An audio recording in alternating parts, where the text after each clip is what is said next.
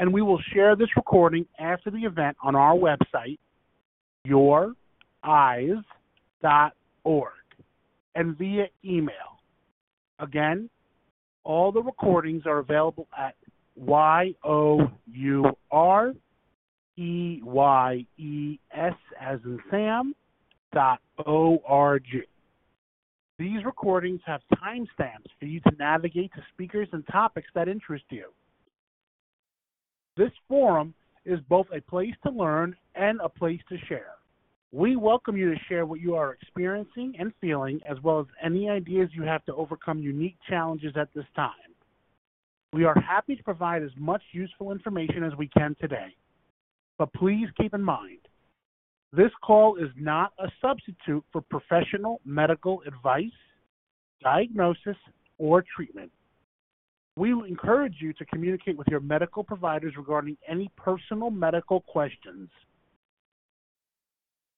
Housekeeping for today's meeting.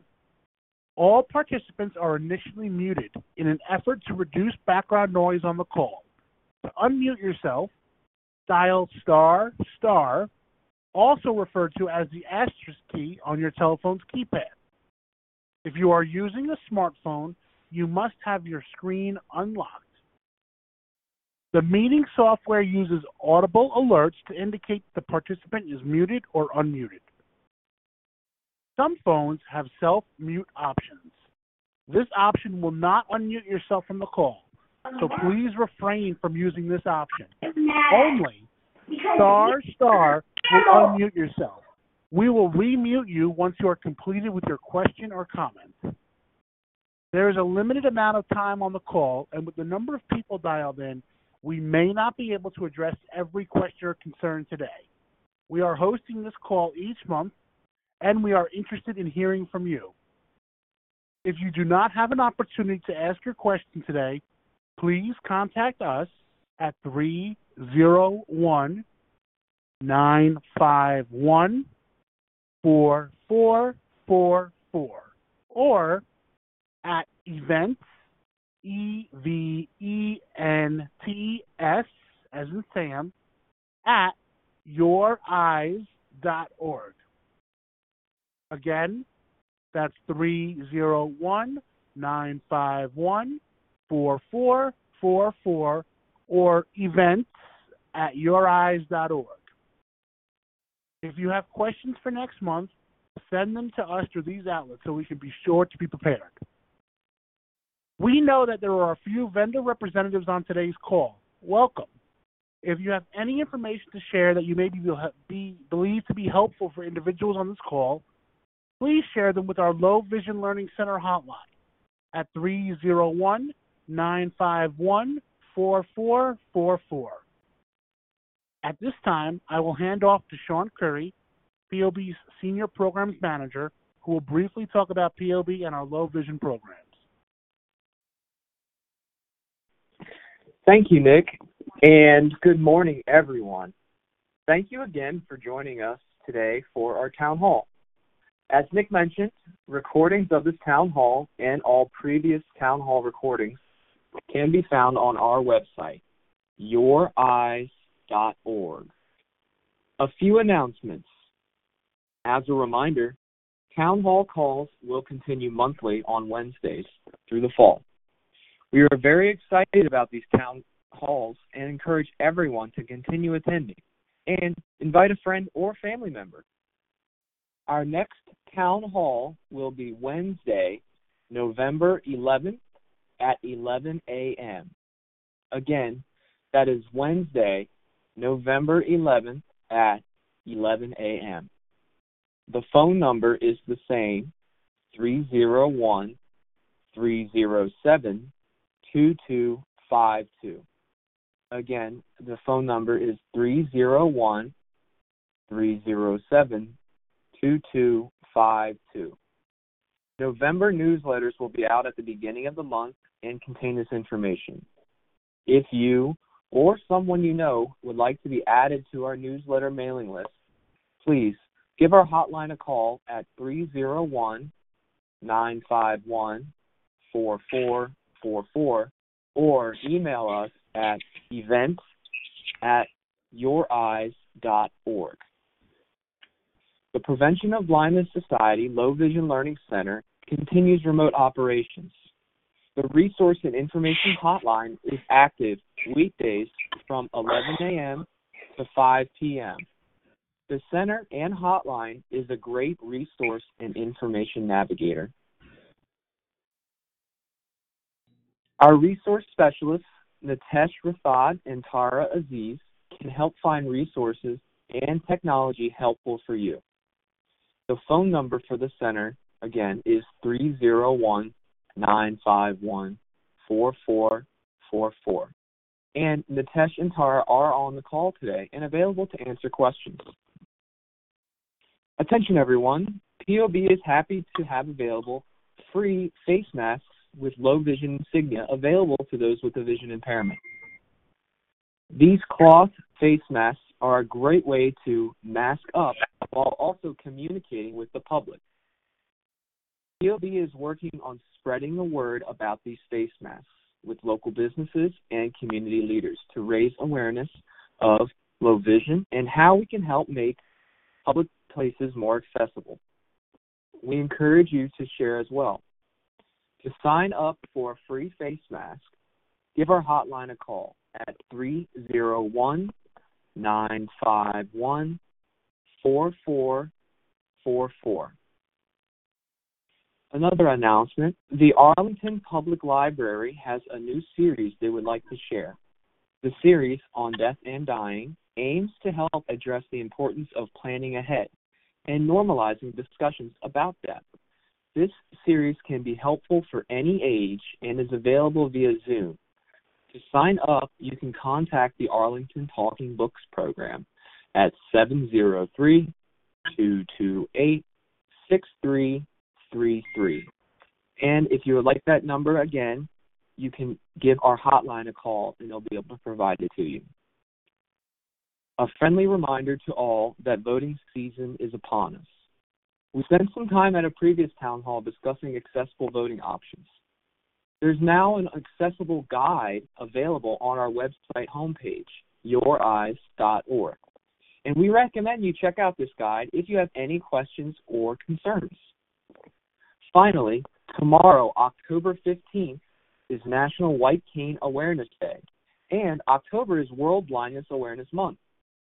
The white cane is not just a tool, it represents independence as well.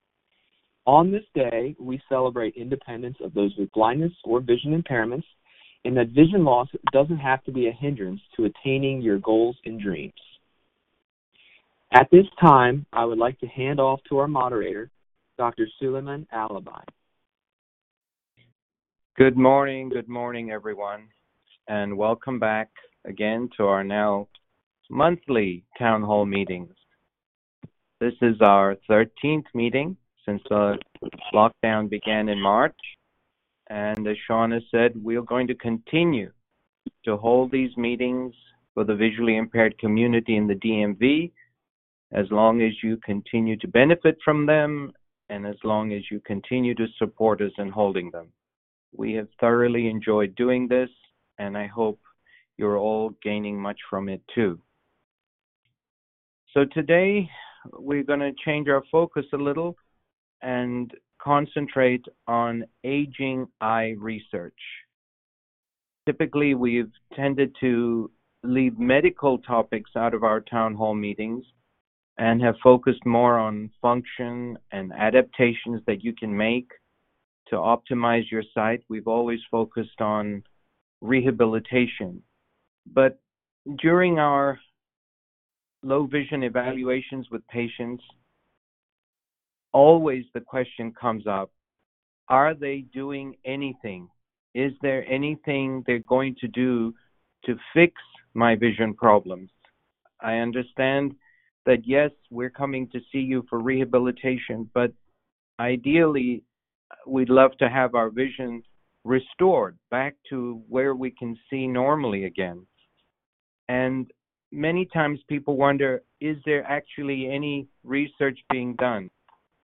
Is there any work being done to help people who are visually impaired? Is what kinds of research is going on.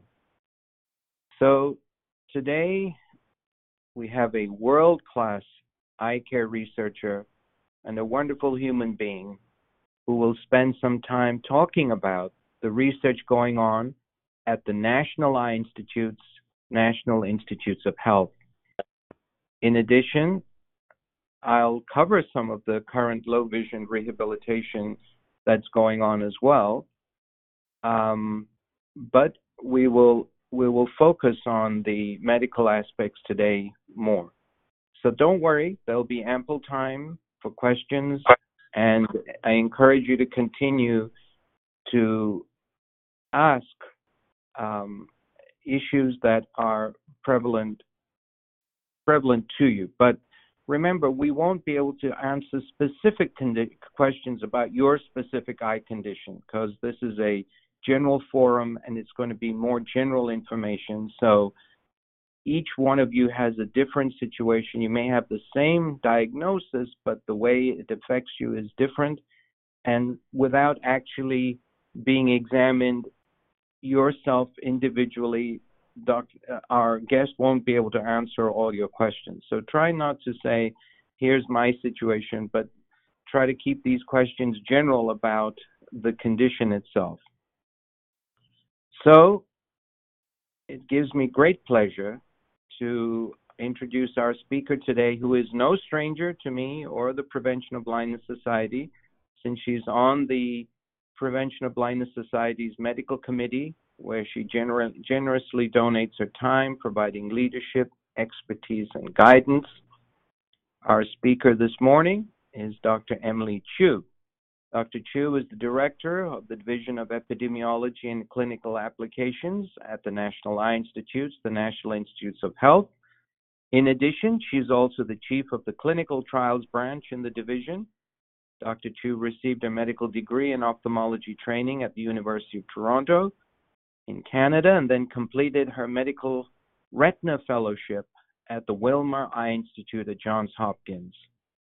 Dr. Chew's interests include clinical trials on epidemiological studies in retinovascular diseases such as age-related macular degeneration and diabetic retinopathy. She has worked extensively in a multi-centered trial headed by the staff for a division, including the very well-known early treatment diabetic retinopathy study and for many of you are familiar with the vitamins you're taking, the age-related eye diseases study AREDS, and there's been an AREDS 1 and AREDS 2 study, which she chairs. She also works on other cross-institute trials within the NIH, and she chairs the ACCORD Eye Study, which is actions to control cardiovascular risk in diabetes. She directs the clinical portion of the international studies and the Macular Telangiectasia Project. And as you can see, Dr. Chew comes with extensive experience and is committed to advancing medical research to preserve and improve sight. She's my colleague and my friend, and I am really honored to introduce her today. Dr. Emily Chew, thank you for joining us, and I'm handing over the floor to you. Dr. Thank Chew, you. Are you there? Can you hear me? Can you hear me? Yes, yes, we can hear you. Perfect. Oh, great. Please, Thank please you so much for that very generous introduction and welcome everyone. Uh, it's my great pleasure to be here to speak with all of you.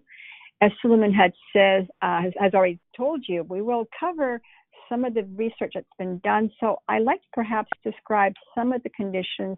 I won't be able to talk about all of them. I'm just going to focus mostly on macular degeneration. I'll say a few words about inherited retinal macular diseases such as Stargardt that we're working on at, at National Eye Institute.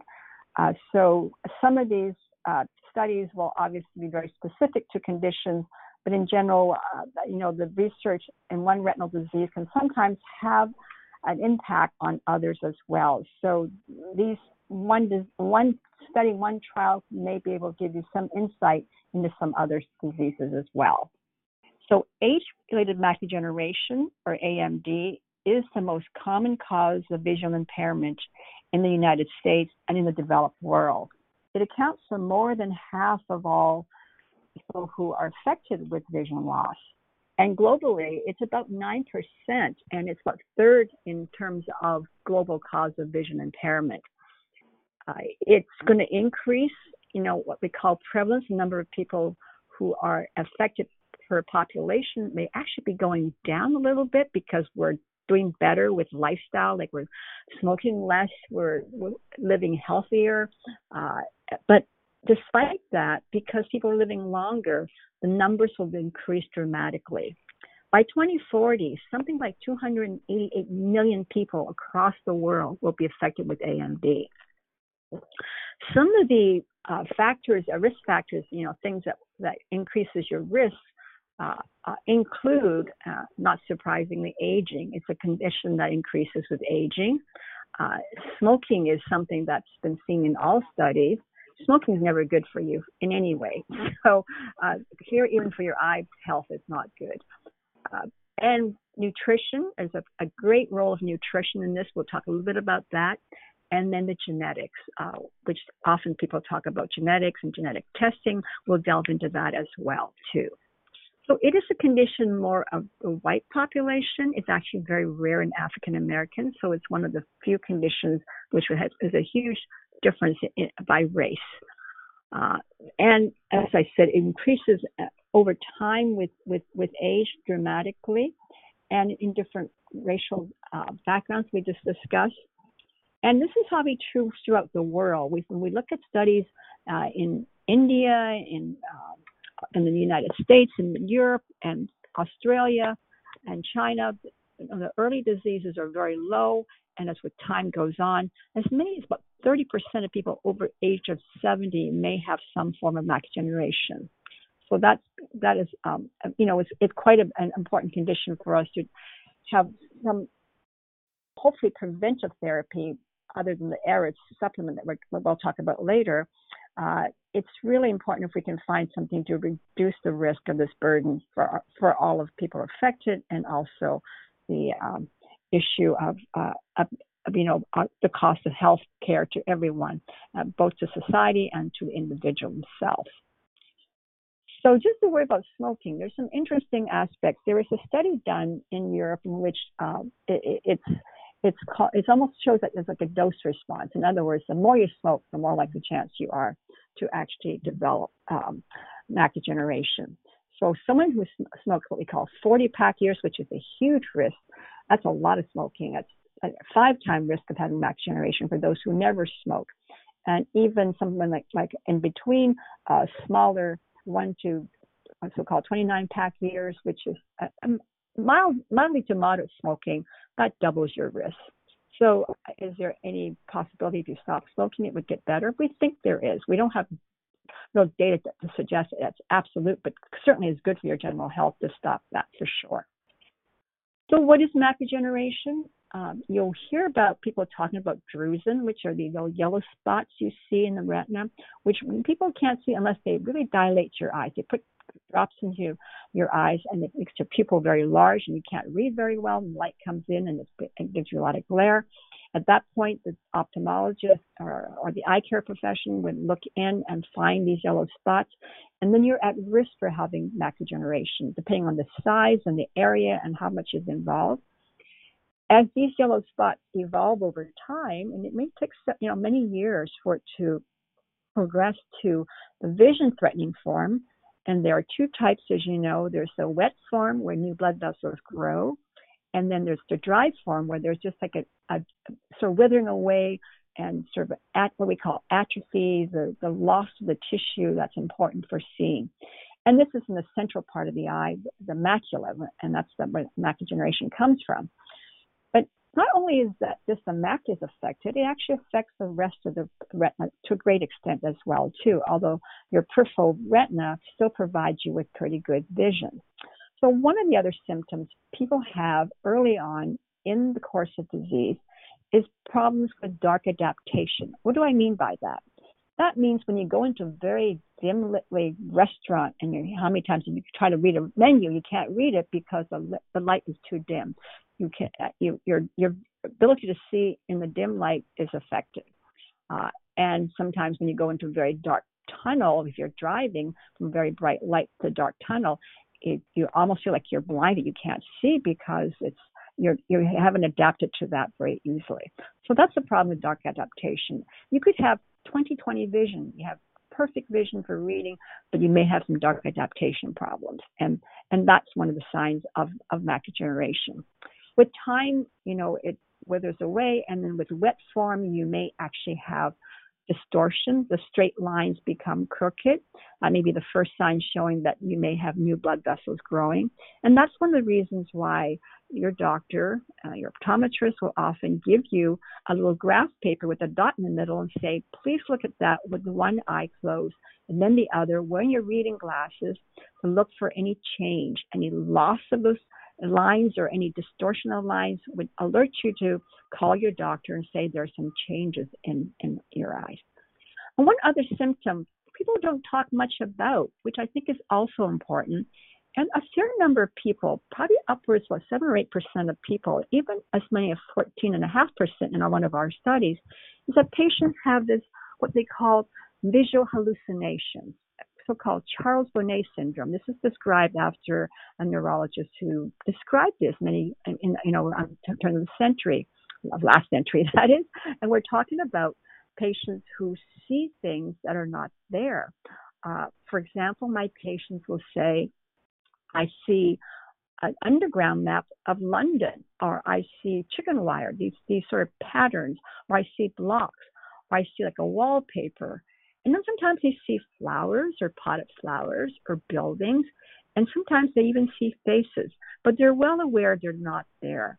And sometimes they're afraid to tell us because unless people think they're going crazy. Of course they're not.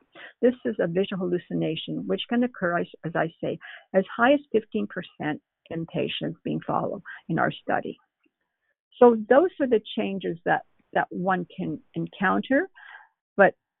But fortunate for us, if we can't treat it, Dr. Alibhai with his low vision aids is is really a, a person of magic. He helps people adapt so well. Uh, every patient I've sent to him have gotten so much out of his help and his advice and his gentle care. It's been phenomenal. So, so this is a really important aspect of your care is a low vision aspect of this.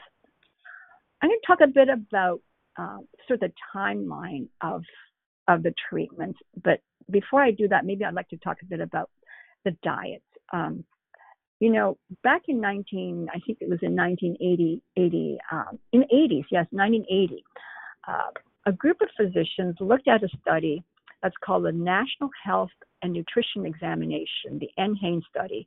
This is a study that occurs every few years. The government supports this. And every few years, they go around asking the certain people in the population of the U.S., asking them, what do you eat? Uh, what diseases do you have? And it looks at sort of general population, general health.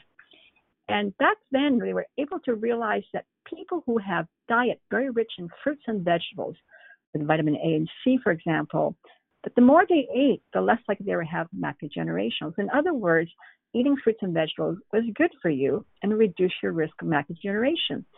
So that was published in 1980. And and then from then on, we actually had a study that started in 1992. That was the AREDS study, age-related eye disease study. We were interested in looking at the natural history, what happens to people over time with cataracts and macular degeneration. So this was supposed to be a natural history study, just describing what people see, what people do, and what happens to them, and what was the course of the disease, because we had very little information on that. And this was a very valuable study because during that study, our investigators said, well, we don't want to just watch natural history. Let's do something. Can we do something at all? And remember in the 90s, that was a huge time when vitamins were thought to be really important for reducing heart disease, reducing cancer. Uh, they had large studies looking at vitamin C, vitamin E, uh, uh, beta carotene in particular was was something that they were very interested in to see whether they can reduce heart disease or cancer. And so we came along with our study, and the nutritional uh, experts you know, advise us. And so you should look at this. There's some thoughts that maybe uh, that may be important. And we did have some data suggesting, as we as I told you, that fruits and vegetables are important, but we didn't know what exactly in, in those fruits and vegetables and other things that really made a difference. So we merely went ahead and said, okay, we'll talk to our experts, and we came up with uh, with the with with with basically the AREDS supplement. And the other piece of information came from a study uh, that was done in Utah, and they suggested that taking a lot of zinc was important to reduce the risk of macular degeneration. And zinc is found in the eyes, so they thought that was really important to have, not for any other reason. So, so along comes AREDS. We watched the people, and we then decided to do a trial where we flipped the coin and half the patients got this and half the patient got that. And in the end, what did we find? So we tested vitamin C, a half a gram or 500 milligrams, vitamin E, 400 international units, and beta carotene. Uh, beta carotene was 15 milligrams, which was a very high dose, and also zinc given with copper. The copper was important because it prevented people from uh, getting anemic uh, because zinc can cause that. But having copper re- removes that fear of getting anemic, and that was really true. It was very helpful to do that. So the study uh, was finished in 2001. In 2001, we found that this combination was able to reduce the risk of having uh, people who already have the disease, they have the drusen, that they did not go on to late disease by about 25%. So it's you know, it's not a cure, but it had a modest effect. And the effect was important because that in itself can reduce 300,000 people in the next five years from going blind. So it's a pretty significant public health impact. And prior to this, we had laser photocoagulation, which was used to, re- to treat the wet form of macular degeneration. And that, of course, has fallen by the wayside because it causes, it destroys the retina in the area where you really need to be seeing. But at the time, that was the best we could do, and we did do better than having no laser treatment. And even before the AREDS supplement, there was a, there was a, a study on photodynamic therapy, or so-called PDT, in which uh, the drug was injected into the veins, and a cold laser was put on the eye, and that helped to reduce vision. But again, that has fallen out of favor for most of macular degeneration. It's still used for certain things and it still has a role, just as laser still has a role in, in treating eye disease. But 2001 is when we had the landmark paper showing that the AREDS supplement was really important for preventing uh, macular degeneration. What was important in the AREDS study was the fact that we and so who should be taking it? There's people who already have large drusen or who already have the disease. People who didn't have had the very early disease was not helped by this. So only when you have a certain stage is this helpful. And you should be seen by an eye doctor before you start this. And what's important in the AREDS was that we studied the diets of all the patients. We had nearly 5,000 patients in the study. We followed them for 10 years and we asked them these pesky questions. They were really long-winded questions that went on for days. It seemed like for patients, but it was a very long, what we call a food picture questionnaire. We asked you what you ate in the past year, and that showed us two things that popped out. Green leafy vegetables were important in reducing the risk of having macular degeneration, as it was with eating a lot of what we call omega-3 fatty acids this were fish oil, and thought eating fish was important. Eating fish twice a week reduced the risk, and the, and the green leafy vegetables was also important. So along came another study in 2006.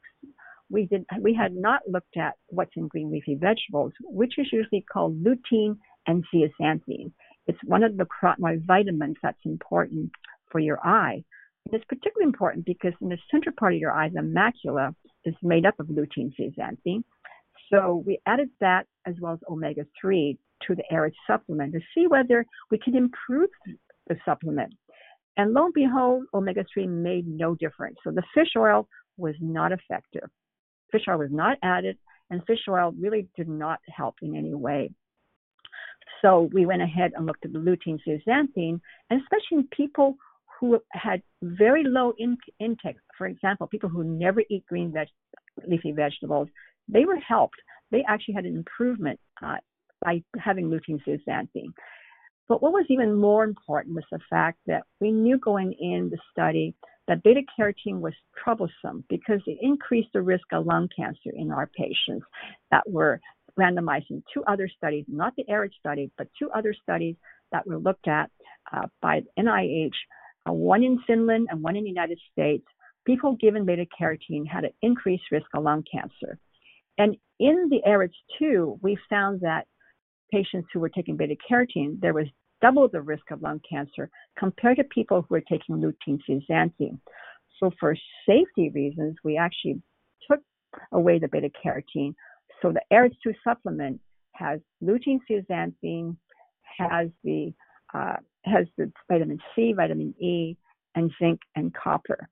And we did not put in omega 3. So the AREDS 2 as it is, is what we've got. So that was one of our major research um, endeavors. And we then since looked at diet by itself. Uh, you know, you know, you've heard of the Mediterranean diet, right? This is something that's very popular. People have actually looked at it in a clinical sense, in in in clinical trials even.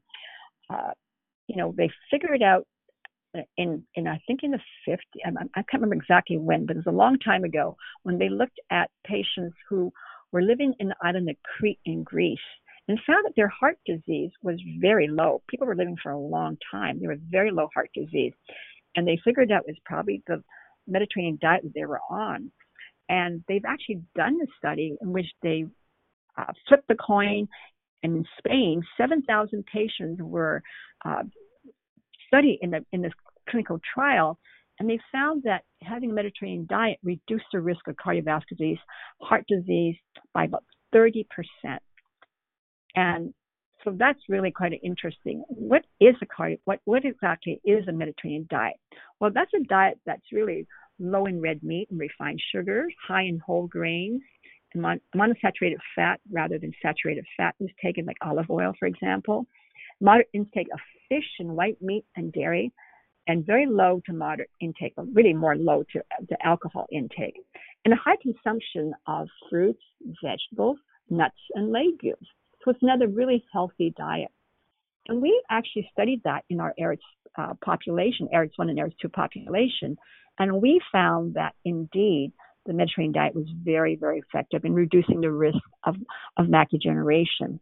And what was driving it was actually getting fish. Fish was probably one of the most important components in this Mediterranean diet. It reduced the risk by almost 30%, which is a pretty high amount. And that was reducing people from going to late disease. And if you have early disease, can it prevent you from going to intermediate, like sort of moderate size you know, type of things you have? And even if you have very early disease, you were prevented by about 30% of having uh, the next step. So it seems to be it's never too late or too early to start a Mediterranean diet. So that's really an, an important aspect that we're very happy to, to, to tell you about. And what's also important was that we looked at cognitive function we studied that in all our patients, both AREDS 1 and AREDS 2, to see whether uh, there was any relationship. And, and interesting enough, the Mediterranean diet also had an effect on cognitive function. It reduced the risk of progression in the, with having fish. The Mediterranean diet was associated with a, with a better, the higher the Mediterranean diet, the better your, your, your cognitive function score was. So there, you know, and in the literature, this is not new. This is seen. So you are what you eat. So it is really important to consider that. And finally, let's talk a bit about the genetics a little bit. Um, you know, we talk a lot about genetics, and you hear about it from various folks. You know, genetics uh, is important because this disease uh, can be inherited, but it's not the type of inheritance that you think about, like Down syndrome, for example. You know, the gene gets passed on one generation to another. This is not such a disease. That's called a monogenic disease, one gene disease. The macular generation has many genes. It's got like 35 areas, but 50 known areas that are really affected, and probably many more than that. And so it's multiple genes, and it interacts with the environment. So some people who have the gene may not even ever get the disease because they don't smoke, because they live very healthily, or maybe something else is happening, or maybe some combination of genes makes it neutralizes it. So it's very hard to predict. It's not like you get a genetic test, you can tell this is Down syndrome. It's not such it's not so simple. But gene uh, getting genetic t- testing is important for research because we can understand perhaps how the disease occurs and whether we could intervene in a certain way. But taking the gene genetic testing to predict whether you'll get a disease or whether it will affect your treatment is not very helpful. That has not been proven in any way. So genetic testing in the whole for the public has not been very useful. But if you were to go to a researcher such as myself who's interested in that, we are encouraging you to have it done so we can understand the disease a lot better. And I think the American Academy of Ophthalmology, that's our you know organization that tells us how, you know how to how to uh, how to take care of our patients, give us professional guidelines, have given very strict guidelines as to genetic testing that we should not be doing that in, in any case. So in terms of other treatment, you all well I know, I know you all know about the wet form, which is given by these we call anti-VEGF uh, injections. These injections are to counteract one specific factor that promotes new blood vessel growth.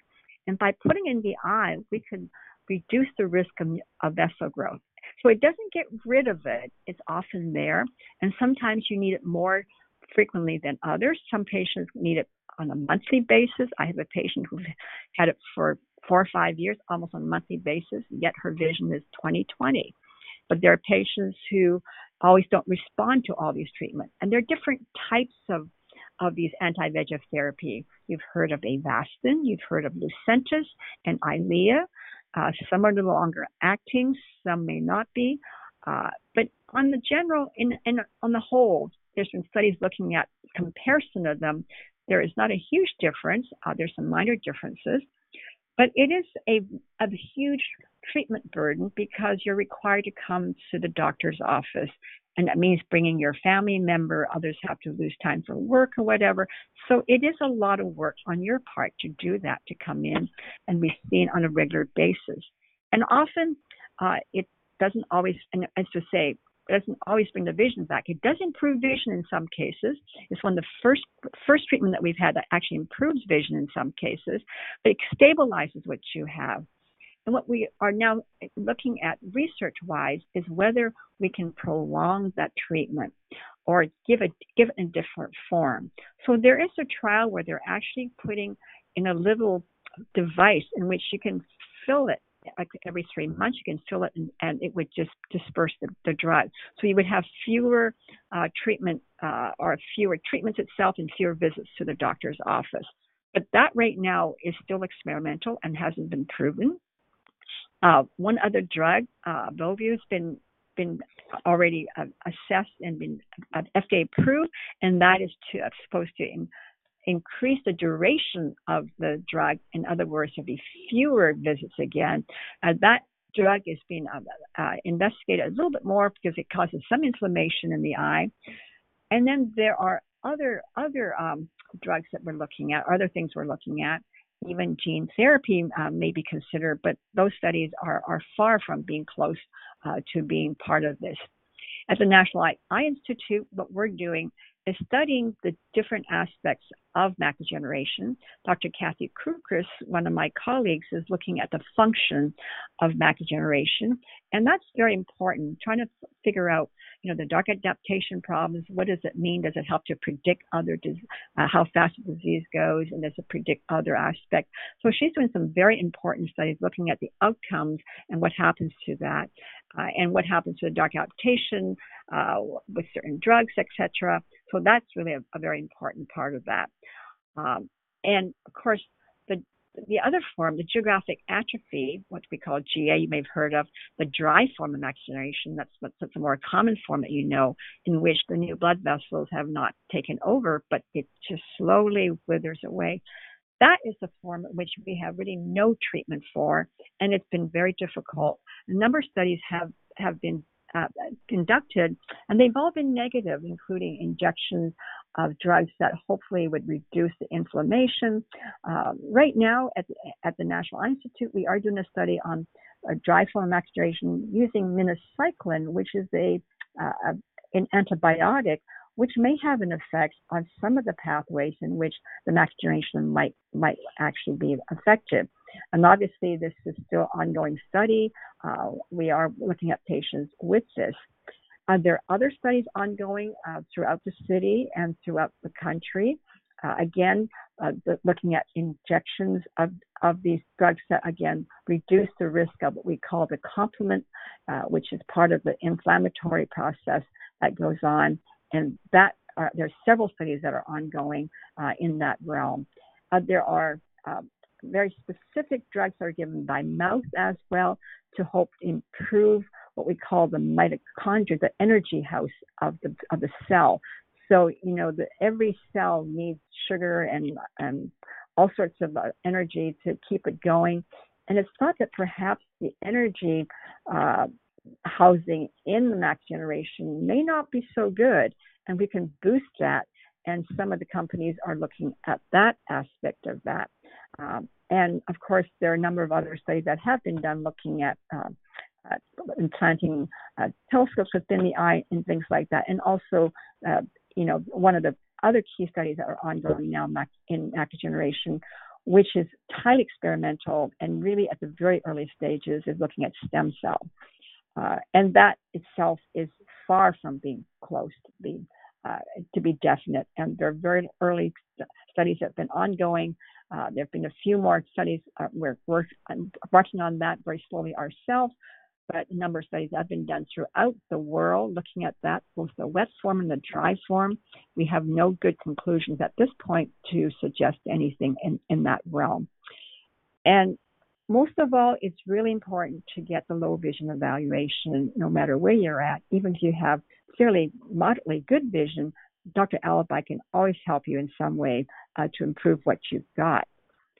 So speaking of macular changes, the other one of the studies I want to highlight that's happening in uh, at the National Institute is looking at Stargardt's disease, which is uh, sometimes called a juvenile macular degeneration. It occurs in a much earlier stage.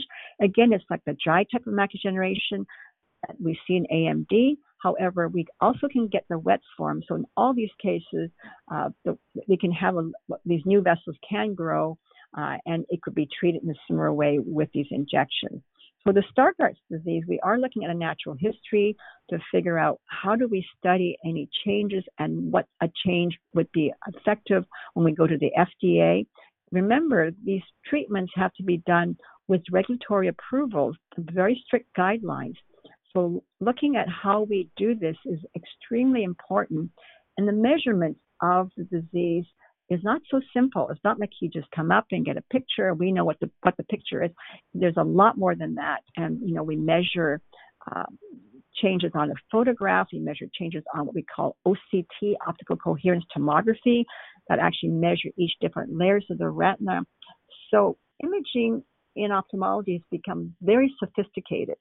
And there are many things we can do to see how we can measure whether our treatments are effective or not.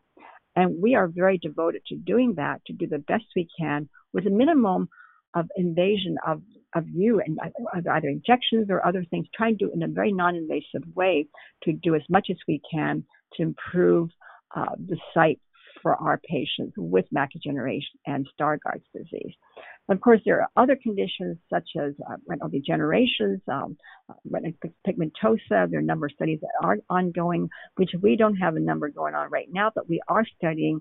Um, Dr. Kathy Cukras is again studying the the, the effect of uh, uh, you know what what are the the correlating imaging images that have changes over time. Again, this is with the goal to find what can we measure? That is important for these studies. Some of the studies have been done using measurements that are perhaps difficult to do, or sometimes they're not accepted by the FDA. So these are things that we need to take into account quite seriously to, to look at all these. And obviously, um, genetic testing is important in those with macular dystrophy. People with inherited diseases, genetic testing is very important. It may be able to tell them I give them some idea of prognosis, but a lot of them we don't have an idea of where it would be. But it does help in some way to pin down some of the diagnoses. And in the future, we have more studies that are more gene oriented, that would be very helpful uh, in in perhaps predicting uh, what studies to put people in, and in also studying the disease uh, mechanism you know, how does the disease go on? What can we do to intervene? Where can we go in to stop this process? So all those are important scientific questions that we have. National Institute is is just one of 27 institutes at NIH. Uh, our full our our mission is to do research to improve the health and eye care of all Americans uh, who have eye visual impairment. Uh, there's a lot going on. We fund a lot of outside activities. Um, in fact, majority of our money goes to the ex, what we call extramural, the people on the outside. Only about 10, 11 percent are actually in, in within our own institute, but we do make use of that money. We're also very grateful for all the participants who come to our studies and participate. Only when we have you know, willing participants who will take on some of these uh, challenging aspects of the clinical trials can we get answers to treatment. So we're very grateful to all of you who have come to the NEI and or who participate in other clinical trials, uh, which sometimes are done very altruistically. You may not have a lot of uh, um, you know feedback or a lot of um, reward back, but it might be able to inform us what we could do with the next study and the next generation. So that really is very important. Uh, and again, I'd like to thank the NEI for supporting all the studies that we do. I'd like to thank Prevention of Blindness for doing all they do for helping us uh, get messages to to folks and and helping to screen for patients for all sorts of conditions that they're very active in. And also thanking the Dr. Alibhai for his major important role in the society and also in the role of helping our patients with vision loss. So with that, I would like to uh, take questions from any of you. Is, is, this is this a good timing, Karen? Is this good? Yes, Emily, this is a perfect time. To take questions. First of all, let me let you catch your breath and thank you for a wonderful, exhaustive, and detailed um, explanation of some of the clinical trials and the things that are being done to help individuals with macular degeneration, Stargardt's, and other conditions. Um, for the benefit of the listeners today, I know you might think, oh my gosh, when am I going to remember all that? How am I going to get back to all this information? Don't worry, this is being recorded, and as you know, will be um, posted not not immediately, but within a couple of days on the website, where you can go back and take your time and listen to all the great information that Dr. Chew has provided us here today. So um, thank you, thank you very much again for um, taking the time today and going in such detail and depth about all of this. So, as Dr. Chew says, she is open to questions, and so um, I will ask Sean to explain to you once more how you unmute yourself and ask your questions. Sean? Thank you, Dr. Alibhai, and thank you, Dr. Chew, for a really great presentation. I know I learned a lot. I've got about three pages of notes now, so I can't wait thank to you, read Sean. through them again. um, so, for everyone on the call, if you would like to ask a question and you're currently muted, and to unmute yourself, you press the star or asterisk button twice. So that's star star, and it'll prompt you saying that you have been unmuted. Um, so feel free to ask questions when you're ready. Oh, Sean, I have one more thing I wanted to just say. I meant to tell, I meant, I meant to say something about this. Um, I wanted to introduce our new director of the National Eye Institute, Dr. Michael Chiang, who will be joining us. We don't know when, but soon. He comes from Oregon. He was the chair of department there at University of Oregon. Uh, at the it's the Oregon Health and uh, Health and Sciences University is what it's called, from Portland, Oregon. And he has a great interest in big data so he's interested in taking, you know, the electronic medical records, taking lots of fun photographs, all the photographs that we take of your eyes, and then trying to figure out how we can learn from it with artificial intelligence and machine learning uh, and other things. So he's going to be a great addition to our group, and he's going to be, uh, I think, spearheading some very interesting work. He himself is interested in retinopathy of prematurity, uh, which is also a significant public health problem that, that we have as well. So with that, Sean, back to you. Wonderful. Thank you, Dr. Chew. And we look forward to seeing the new director and all he has uh, moving forward. So, okay, everyone, you can go ahead and ask your questions when you're ready.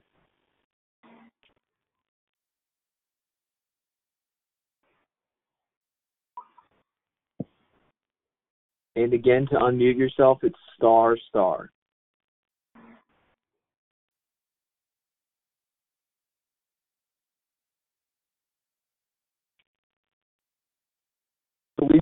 Person emailed in a question to us, and that question was uh, so this person has wet AMD and gets injections of Eylea every 28 days in each eye. She knows that some res- retina specialists are willing to give shots both or give both shots on the same day, while others will only do one eye at a time. Why do uh, different doctors have different thoughts on this, and which is the typical recommendation? That's a very good question. So it's quite often that patients do have the disease in both eyes, and sometimes it's difficult to be coming almost like every other week to get one eye and then the other eye injected. And so a number of patients uh, do receive treatment in both eyes at the same visit. I think some doctors are not quite as comfortable doing that. So it's the art of medicine, and there's no fast or hard rules for that. Uh, we at the National Eye Institute will do the same two eyes in the same visit, and we do it by injecting one eye and then sort of starting all fresh and clean up, and and we ask we to do another procedure so that we try to be clean. I think the fear is that if you have an infection, you don't want to have both eyes infected, and that's why people are more cautious about injecting both eyes at the same time. So it is a matter of philosophy for the physician and what they're comfortable with and what their office practice might be.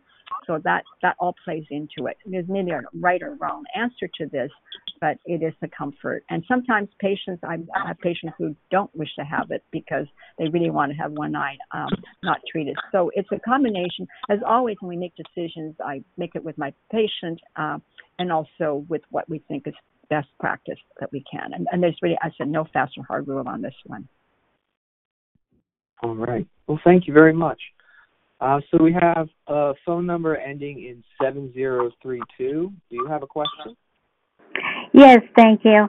Um, my name is Maria. I just wanted to find out um, if the studies on the dry macular degeneration still enrolling patients. Um, they are enrolling patients. There's a number of them uh, that are ongoing. Uh, well, we, we have them we have them in at, at the National Eye Institute. That is still enrolling. We have a natural history study in which we're looking at falling patients with the dry uh, macular degeneration. We definitely are enrolling, and there are other studies. Uh, you know, in the in the area, people uh, are are injecting other drugs that that hope to stop macular degeneration. And so, so yes, there's a number of trials ongoing for sure. Okay, thank you. You're welcome.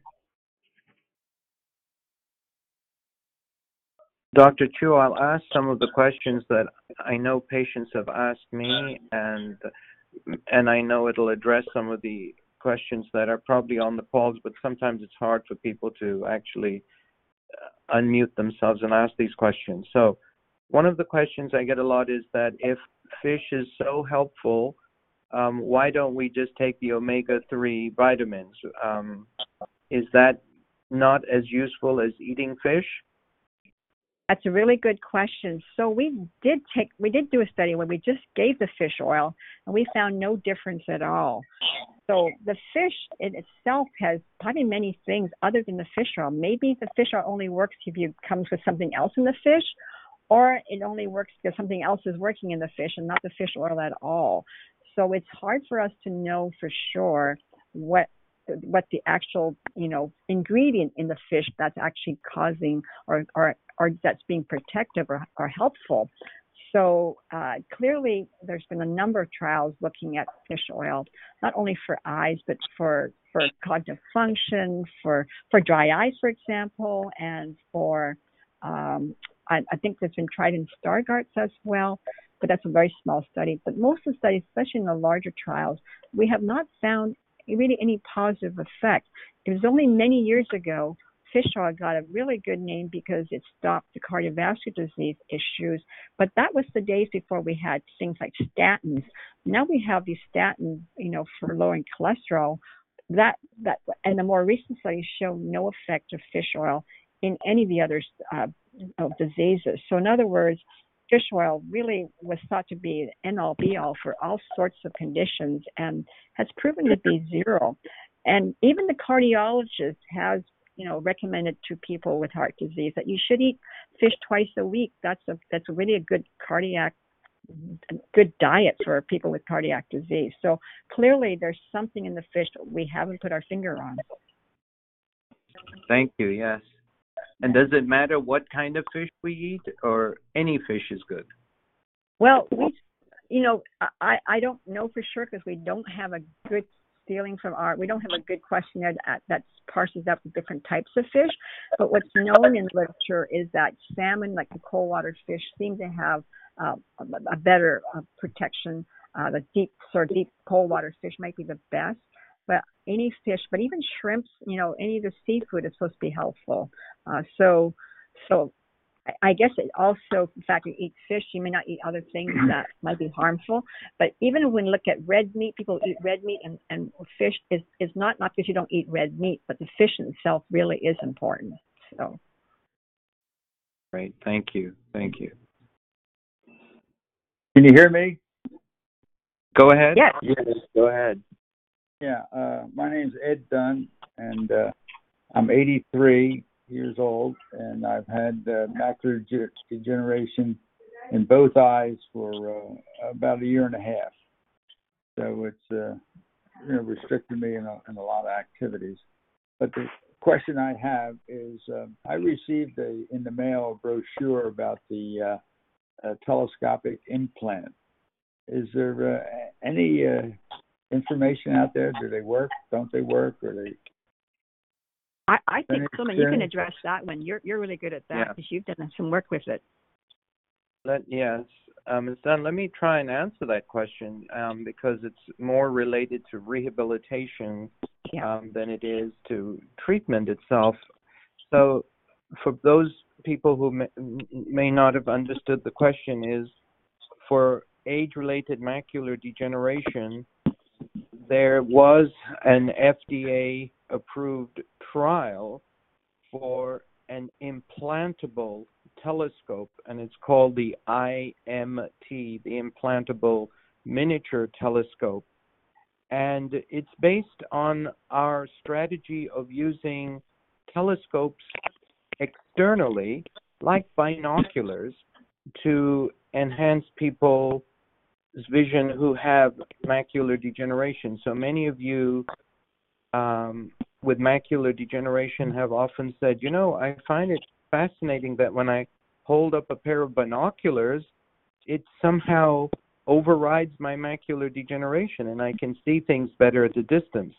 And and that makes sense because of course in macular degeneration it's like having a blind spot in the center of your vision and when you use a pair of binoculars or telescopes, it's like getting very, very close. You're bringing the object so close that it sort of overrides the impact of that blind spot or scotoma, as we call it, in the vision. And we've used, um, I, am going to hesitate to use this word, but telescopic glasses in a sense, where people have glasses with an externally mounted telescope or a monocular for helping people with macular degeneration see certain objects at a distance.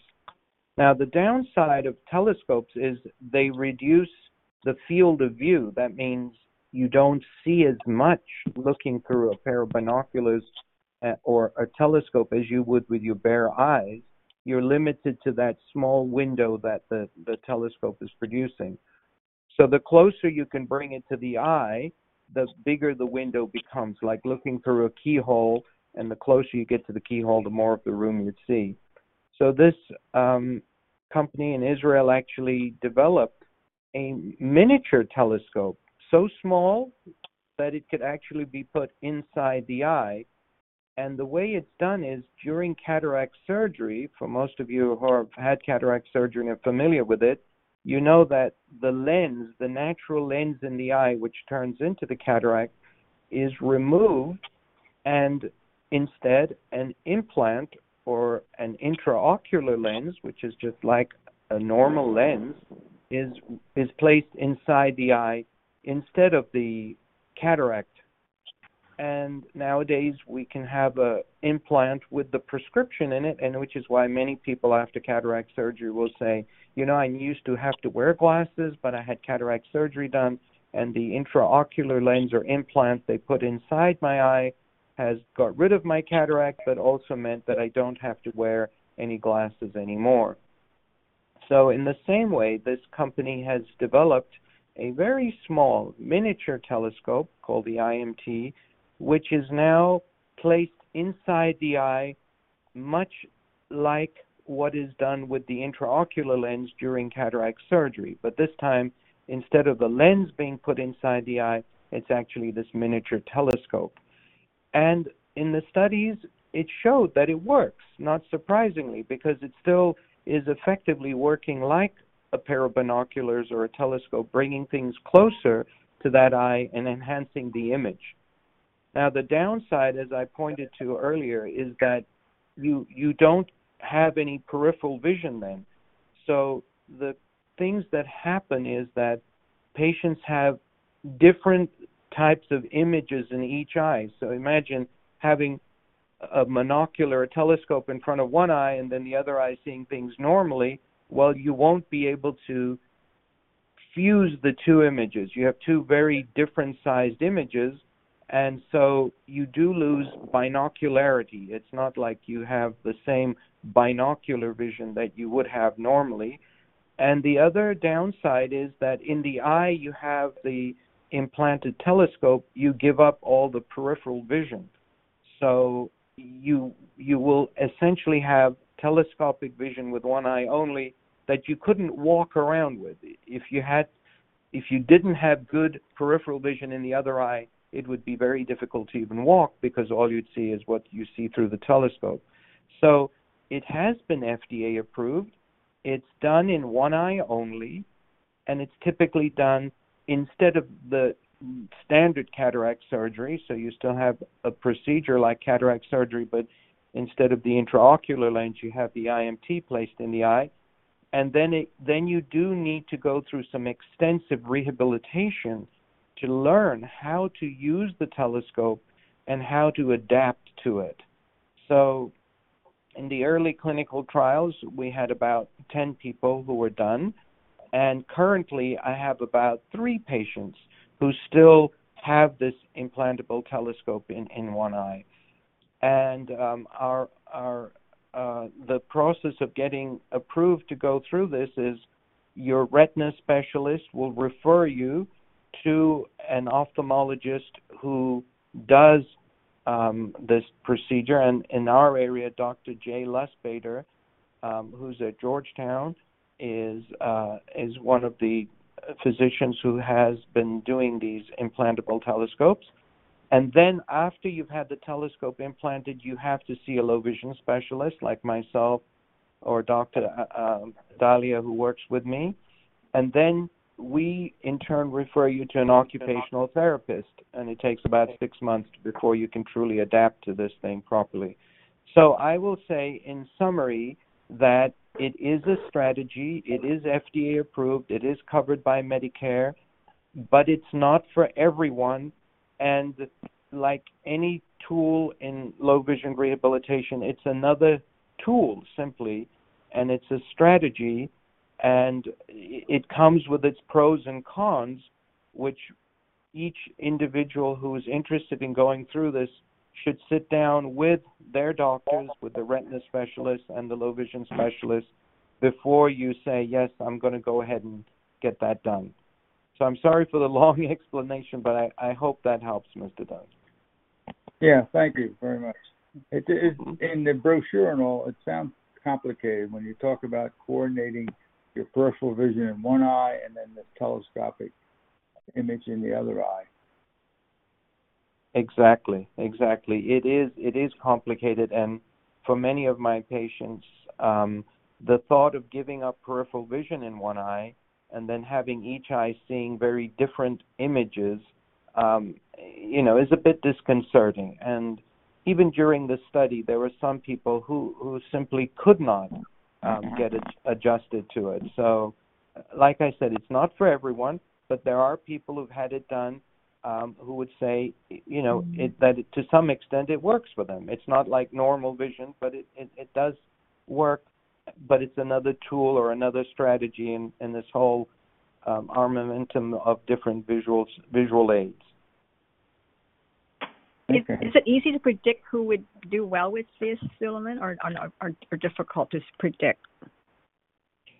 The method that I use, Dr. Chew, is I always say to um, any patient who's interested is take this monocular telescope, which is an external handheld telescope, Yeah. and see if you're able to use it in day-to-day life and see what benefits it gives you because telescopes are typically more useful for distance things than reading things Yeah. and if they are able to use that then i then i'd suggest okay imagine now having this permanently in your eyes and try to keep both eyes open and see what your world would look like um, Mhm. and and then finally you know try and get um, the the surgical procedure done That's good advice.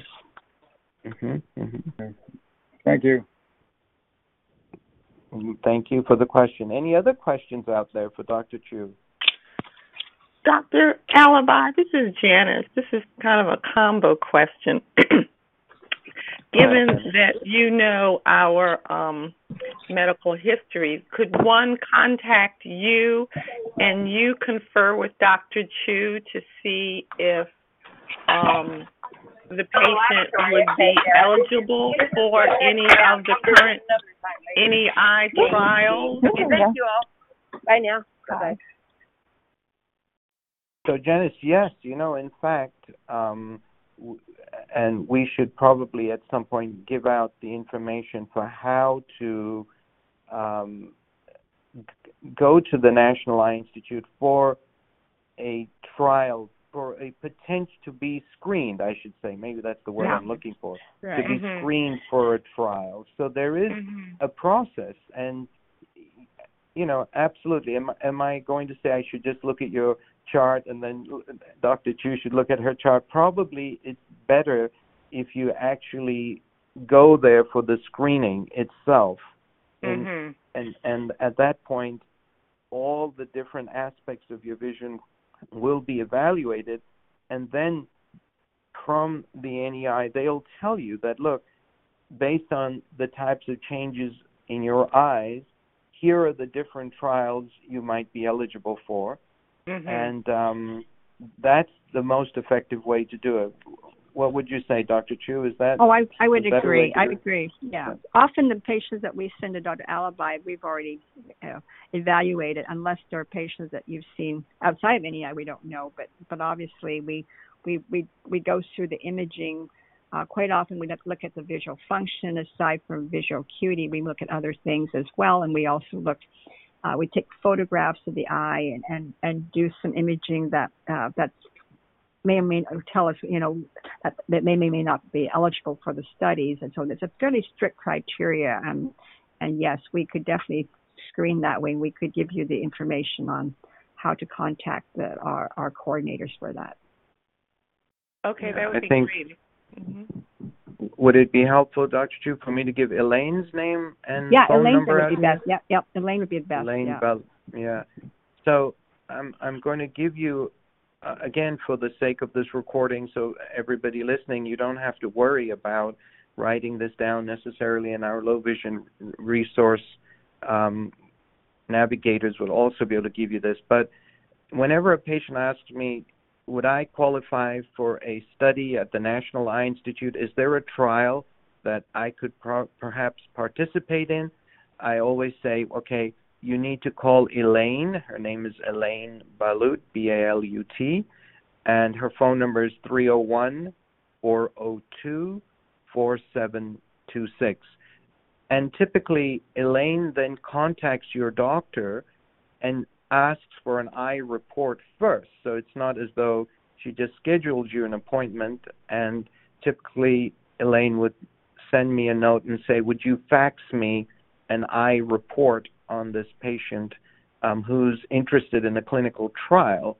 And then she will schedule a screening appointment at the National Eye Institute, at which point, like Dr. Chew describes, you go through all this imaging and testing and so on and so forth, and then they'll tell you that look, based on the findings on your in your eyes, um, these are the studies that would be most appropriate, and then they'll give you information about what does it involve. Every study is, you know, requires a lot of different steps and participation from you, and you would have to consent to all of that. So, so it is, it is a, a very comprehensive process. In general, is the initial screening is that one day or is that a multi-day process? Usually it's one day. Usually it's one day, but it could be multiple days if, if it's just too much for one patient. For most parts, it's usually one day. And sometimes we just look at the, the reports and be able to tell also. So as as as Dr. Alibhai mentioned, you know, he would forward the, the, the reports, but someone who's not seen him, they would have to get their doctor, give permission to their doctor to fax the reports to, to Elaine, and we could look at it. Um, so that could pre- that could also help to prevent bringing you uh, when the, you know we, we know you're not going to be eligible. We don't have to bring you in and and and and cause you you know more more angst, angst and, and, and trying to get through our, our system, which is not so easy, unfortunately. Coming to N- NIH is like a fortress. So, Yes, I'm familiar. Thank you Yes. very much. Dr. Chew, is the National Eye Institute doing any screening right now, or do you, because of the lockdown? Um, yeah, the lockdown. very- I was going to just say the lockdown has really, you know, curbed our our, our ability to do very much at this point because there's just uh, we only have limited number of slots for patients uh, because it's because social distancing. We've taken away a lot of the chairs, and and people can only come, and you have to have special permission to bring someone else with you. It's it's you know, if someone comes with you, you may have to come up by yourself, and that's that's not so easy for our patients with visual impairment. So all that is really uh, uh, making it pretty difficult for us. But we're hoping that will be lifted up uh, in, in the next little while. But it, right now, it's still pretty pretty tight. Okay. Any other questions out there for Dr. Chew?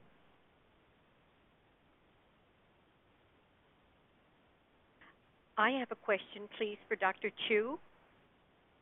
Go ahead, please. Thank you. Okay, thank you. I've enjoyed this talk very much. Um, Dr. Chew, I was wondering if you could spend a little time talking about diabetic rep- retinopathy. Um, I'm a type 1 diabetic, um, and back in 1979, I had laser surgery. Um, so it's now been about 40 years, and um, I'm, I'm sort of between ophthalmologists at this point. But there are um, it, it the the the initial um, effects was were absolutely great, but I'm now seeing a decrease in my vision. And anyway, I was just wondering if you could talk a little about uh, long-term results of, of laser surgery on a. Yes, ma'am. Go right ahead. Okay, super. Well, thank you for your question, and I'm sorry you're having some problems now, and uh, you actually ha- are, you know, have benefited from a treatment that's been remarkable.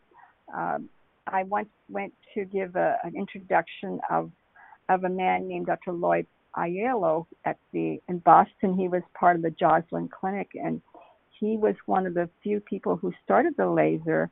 And this is about 20 years ago. I went because he was getting a special award um, for his innovation. The laser really saved people in those days. You know, in the in the 50s and 60s, people were were were coming in with their seeing eye dogs because if you developed the new blood vessels for for diabetic retinopathy, you were likely to uh, have you know very severe vision loss by five years. So that has changed dramatically because of laser. Laser is 95% effective in reducing the risk of severe vision loss.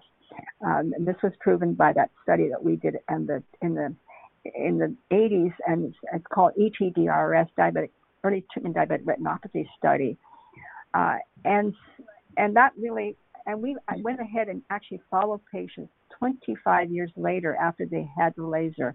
It was remarkable. 80% of patients were actually still driving. They had vision good enough to drive. So laser was very durable. Um, and it's possible that you're having more vision loss if you had cataract something, and that's one thing you have to look for, the other cataract changes. And the retina itself um, may have continuous changes. But the but the effects of diabetic retinopathy are usually over a period of time, and if you laser it, or now the more recent treatment has been giving injections, the same injections we give for, for macular degeneration. So patients can lose vision from diabetic retinopathy or diabetic eye disease from two forms. One is when they uh, develop fluid in the center part of the eye, the macula. We're talking about the macula again. If that is swollen, it doesn't work as well. Your vision is blurred. And the other more menacing problem is the fact that patients with diabetes have this loss of blood vessels, the small vessels in the eye, just they just basically die out, and so new blood vessels sort of come in to compensate for it. And these are abnormal new blood vessels. They can cause hemorrhages, so people have floaters. They have a complete blockage of their vision. And what's further even more menacing is the fact that it, it can cause the retina to detach. So those are the really end stage bad things that have been prevented. Laser did a great job of reducing that. And the injections will also be good for reducing both the new blood vessels as well as the swelling. And laser is still being given. Laser is really still very important. It's a very durable treatment.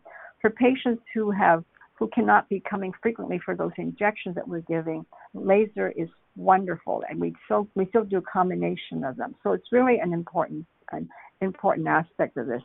After 40 years of diabetes, there are patients who still see very well and have good vision, uh, I think the key is to make sure you're being seen by it. And, and I think the other key is that you're never going to be without your your eye care profession because you know even if you've had good treatment, you still need to be followed for things that happen. But the retina is the back of the eye, which we have the eye disease, but you also get cataracts. Are there are there evidence of glaucoma and other things that come on? It could be that there are people with very dry eyes, and that must be treated. So all those conditions need to be evaluated uh, for sure. And I would encourage you to see another eye, eye care profession to make sure that there aren't other things that they can correct as well. If you had cataract surgery, it could be that there's this uh, the, the capsule in which the you know the bag in which the, the lens was was removed um, may have opacified. Sometimes you can do a laser and that can open up. So there are a variety of things that could be looked at, and so I would suggest that you you see the uh, your, your eye care profession for that reason. And and diabetic eye disease is something that we have a lot of treatments for. It's highly preventable. Uh, we have great therapies for it. Again, of course, access to care is important, but you have to be sure that you're being seen. There are people who have terrible eye disease, when diabetic, uh, diabetic eye disease, that totally silent. You don't even see it. Those new blood vessels can be very silent. You can be seen 20/20. and The next day, boom, the hemorrhage occurs and you have vision loss. So it's really important to have a dilated eye exam. In other words, have the drops put into your pupils so it's nice and big and the doctor uh, can look at it and, and decide that whether you know there's treatment that needs to be given or not because we have such great treatment for that at this point. There's no need for anyone to lose vision from, from diabetic eye disease. Thank you very much. You're welcome. We only have a few more minutes left. Anybody else have any questions for Dr. Chew? I have two questions. This is Sarah. Go ahead. Sarah, go ahead. Um, uh, the first question is for someone who cannot keep her eyes uh, focused or uh, stable on uh, the camera lens to be uh, to uh, for a picture to be taken from, let's say, my eyes. Is there any other way to uh, ha- um, take a picture from the back of the eyes? No, that's very tough. Um, I know very good photographers can try and do it very quickly, but it is that's challenging. That's very challenging. There's nothing you can control or what the camera can control. Although with better cameras, we can perhaps do it a little bit faster. There's certain things we can do, but it's nothing. That, it's nothing that we could do well, unfortunately. And, and you probably have some movement in the eyes and nystagmus, perhaps that makes it hard for for you to stabilize it, and that that that is not easy. That's difficult. Thank you. And the next question is that uh, that uh, lady Elaine at NIH is for just uh, patient with macular or any uh, other kind of uh, retinal diseases? Um, to uh, no, you can you can you can send things in, and we can have a look and see what they are. We we have some inherited retinal diseases that are looked at. Um, we have some protocols for that, but we don't cover everything. We don't do you know things like glaucoma or optic nerve problems, um, and and and the, and the cornea issues. We don't have a we don't have any protocols on that. So it depends on what what the condition is. Thank you very much. You're welcome. Well, we may only have time for one more question. Anybody out there have a burning question you've been holding out for? Then ask now.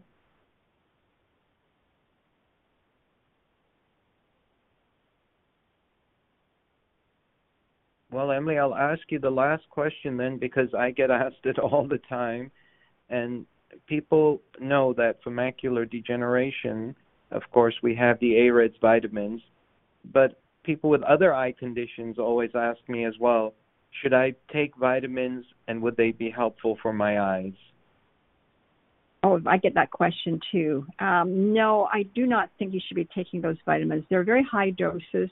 I think you're better off to have a good diet, and we don't know what the effects of those are on other conditions. It's not been tested. The only thing that's been tested is for, for age-related macular degeneration. So I would strongly say, you know, uh, we don't know what the effects are. Perhaps it could even be harmful. Um, too much, you know, lutein zeaxanthin might not be good for everything. So I think it's really important you speak to your doctor uh, before you start on anything and making sure that you that, that there is a good indication for it. And clearly, uh, the only indication that we've looked at with with AREDS is really macular. Yeah, thank you for that clarification because it always comes up and uh you know, people with other eye diseases always feel that why how come there aren't any vitamins I can take exactly, for my eyes? Exactly. and it also goes through to offsprings of, of patients who are affected. You know, children of, of people who have macular degeneration often ask that same question. And again, the the answer is you should have an eye exam. If you don't have macular degeneration, those those that stage I talked about, there's no need for you to be on that. So it doesn't work for anything else. So it's really important to have that you know conversation with your doctor. Thank you. Yeah, thank you, Emily. All right, one last call for questions, and if there are no other questions, then I'm going to ask Sean to wrap up and give us updates on when our next um, town hall meeting will be. But again, I really appreciate Dr. Emily Chew taking time to come and speak to us today, and and it's been a very very informative session and we do have it um, recorded, um, which will be available, and Sean will explain all these things. So, again, one last time for a question, and if no one answers, Sean, the floor will be back to you. Yes. I, do you hear me? Yes, go ahead. I have one question. You touched briefly on the telescopic intraocular lens. What comment do you have about those on the outside, wearing glasses with the uh, uh, BTL on the outside. Question for you, Suleiman. So, yes, that and what I would say is it's another tool, it's another strategy, and it depends on what you're trying to achieve. I think sometimes people feel that telescopic glasses are like regular glasses. Just like your doctor writes your prescription and you get a pair of glasses and you say, wow, this really helped my vision. I can now see a distance, I can read. And then when you develop an eye condition like macular degeneration, glaucoma, whatever it can be, and the regular glasses are not helping as much, sometimes many of my patients feel that I now need to just go get telescopic glasses. And they look a little funny, but once I put them on, it'll be like seeing with my normal glasses again. And so, what I would say is, it doesn't work quite like that. This is just a tool, it's a strategy for helping magnify things, and it's a very specific tool that works at distance mainly, not so much for reading. And it takes quite a bit of getting adapted to to wearing telescopic glasses. If it was that simple and straightforward. Every day in our day to day lives, we will see people wearing telescopic glasses, just like people are walking with a cane or a walker. But you don't see that because it's not that easy to use, it's not that simple to just adapt to. And it is a tool. It is a tool, like I keep emphasizing. It's a strategy to help see something specific. So, do I have patients who wear telescopic glasses? The answer is yes. And most of them started out with a monocular, just a simple handheld telescope, and they gradually went to the telescope mounted on a pair of glasses, which then becomes called a telescopic glass. But does that glass let them do everything normally like they used to? No, it doesn't but it's a specific tool for something specific they might want to do. So I have children who sit in their classroom who need to see what's on the board. They'll wear telescopic glasses to do that. I know you've heard about driving with telescopic glasses, but the laws in all three jurisdictions are very, very strict as to who could use them. And then you still have to take a road test with them to prove you can actually drive with them, and it's not that easy. So, very few of my patients actually are qualified to drive with telescopic glasses. So, my again, the bottom line is yes, it is an option. It is another tool. It's another strategy. But no, it's not like just a simple pair of glasses you put on and everything looks clear again. And you should be prepared that its specific use is for something specific that you need to do, and it takes quite a bit of practice to get used to them. And plus, they are expensive. They are not things that you would spend money on unless you're really going to be committed to using them. So you, you need to keep all these caveats in the back of your mind. And for my patients who come to see me and, and see Dr. Dahlia, who now works with me as well, um, we go over this option and it's only with a lot of care that we would ever say, okay, now we're going to prescribe you a pair of telescopic glasses. It would have to be very specific for a very specific use. So I hope that I hope that helps clarify that. Thank you so much. It's all been very, very uh, specific and informative. Thank you so much, both of you. Thank you. Thank you. All right, Sean, I'm going to hand back to you. I'm sorry I've gone over time.